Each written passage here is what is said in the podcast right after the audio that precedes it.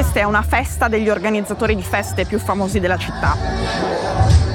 Sono a Zaporizhzhia, qui c'è un posto dove volevo andare da molto tempo e due persone soprattutto che volevo incontrare da molto tempo. Si chiamano Dimitro Piamkosky e Oleg Bemza, sono due trentenni, gestiscono una specie di comune, anche se non è la parola esatta, una specie di collettivo che ha anche una propria sede, uno spazio fisico. Si chiama Melun, è molto famoso per le feste che organizza.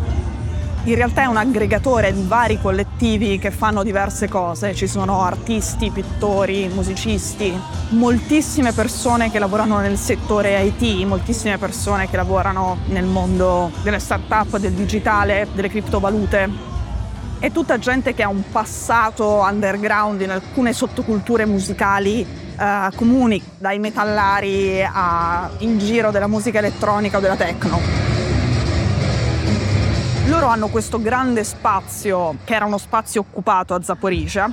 Qui dentro si fanno delle grandi feste, dei rave all'aperto, delle feste all'interno. Ora, ovviamente tutto questo non era perfettamente legale. In passato hanno avuto problemi con i vigili, con la polizia, con il comune. Quello che è successo da quando è cominciata la guerra è che la gente che è al fronte a combattere per l'Ucraina, per difendere l'Ucraina o per liberare territori ucraini occupati dai russi, è gente che partecipava alle loro feste, sono normali giovani ucraini, ventenni, trentenni. E sono soldati che anche oggi, quando hanno le settimane di riposo, tornano a casa e vanno alle feste di Oleg e Dimitro.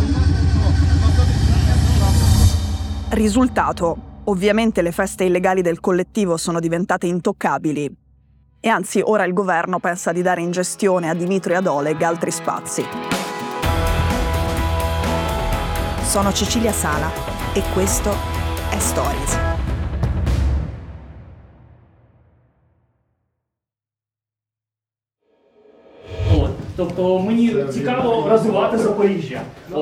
Ora sapete che rispetto alla controffensiva in corso la direttrice più importante, almeno fino a questo momento, è quella che parte da Zaporizhzhia, è quella nella regione di Zaporizhzhia, proprio a sud della città, parte da un villaggio che si chiama Orikhiv. In questo momento le feste del collettivo servono esclusivamente a finanziare la controffensiva. Non è che una parte dei soldi vanno all'esercito, il 100% va all'esercito, nessuno viene pagato, tutti lavorano come volontari, dal barman al fonico, al DJ, chiunque.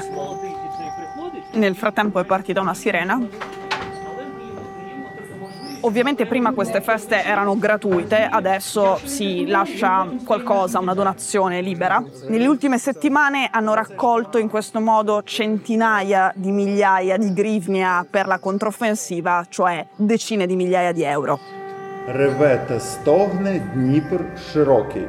Dimitro è un batterista, fa il batterista in due gruppi musicali, è un metallaro. Il suo vero lavoro, quello con cui guadagna, è l'ingegnere di software. Ha lavorato per anni nell'SMM Studio, quello del ministro, dell'attuale ministro Mykhailo Fedorov, il più giovane ministro del governo Zelensky, è nato nel 91.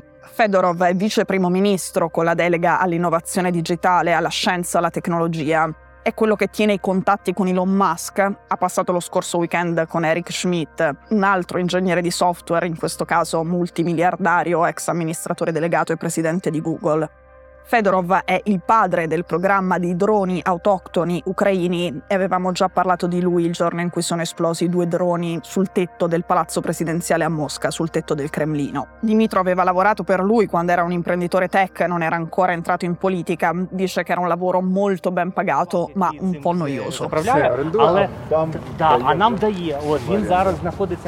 Oleg è un DJ, è un podcaster, fa un podcast con un ucraino che vive in Svezia su cose da nerd tutte le settimane. Fino al 24 febbraio 2022, fino al giorno in cui è cominciata l'invasione totale, questo podcast era in lingua russa. Da quel giorno fino ad oggi non ha mai smesso di andare in onda ed è in ucraino. Anche lui lavora nel settore IT da freelance. In questo momento sta applicando ChatGPT a dei servizi della pubblica amministrazione in una modalità con un processo che non sto qui a raccontarvi. Lo storico barman del collettivo, delle feste del collettivo, dei concerti del collettivo, in questo momento è al fronte a Orikhiv, a sud di Zaporizhzhia.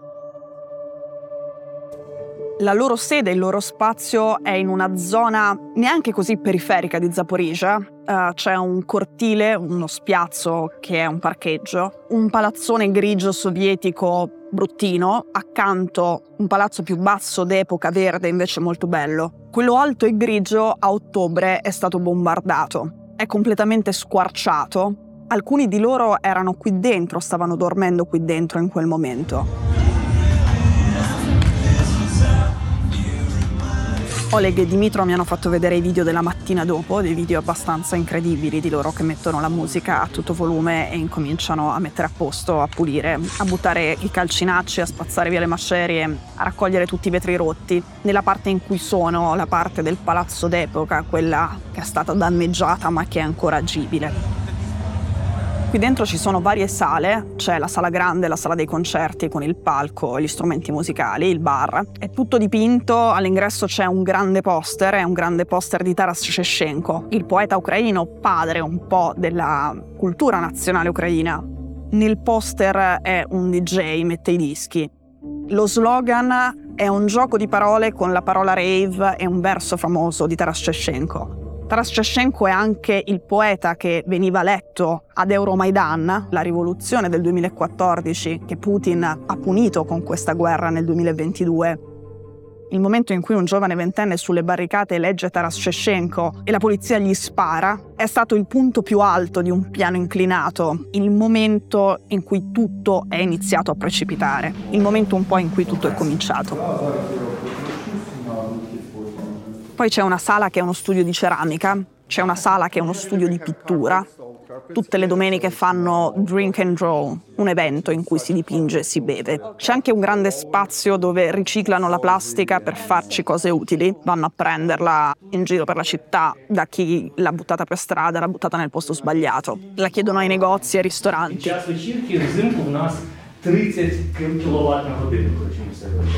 Mi hanno raccontato che sono stati loro, con i soldi che hanno raccolto, a vestire completamente il terroborona di Orikhiv, del punto da cui parte la controffensiva nella oblast di Zaporizhzhia.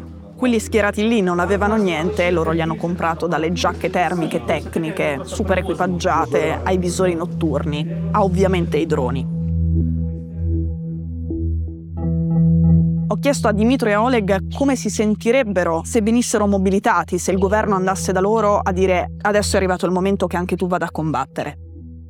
Ovviamente ci hanno pensato molte volte a questa eventualità. Nonostante questo, dopo la mia domanda si sono presi alcuni secondi prima di rispondere. Entrambi dicono che non sono spaventati, che non sarebbe un problema. Dimitro però si chiede se non sarebbe più utile a fare qualcos'altro. Scherza sul fatto che è molto magrolino, che ha un problema al piede, zoppica un po'. Mi ha detto «Ho le braccia più piccole delle tue e le mie braccia sono molto molto sottili». Non pensa di avere il fisico per stare in trincea, ma per stare nelle retrovie e hackerare i droni dei russi, farli tornare indietro, farli sbattere nel posto sbagliato. Per la guerra elettronica si sente prontissimo.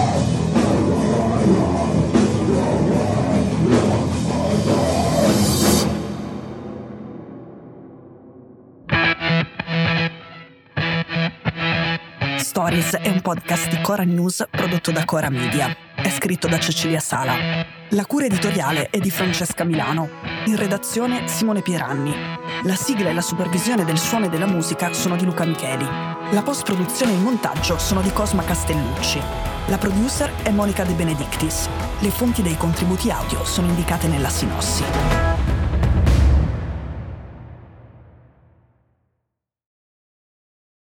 Questo episodio è stato prodotto e sviluppato insieme a Spotify Studios.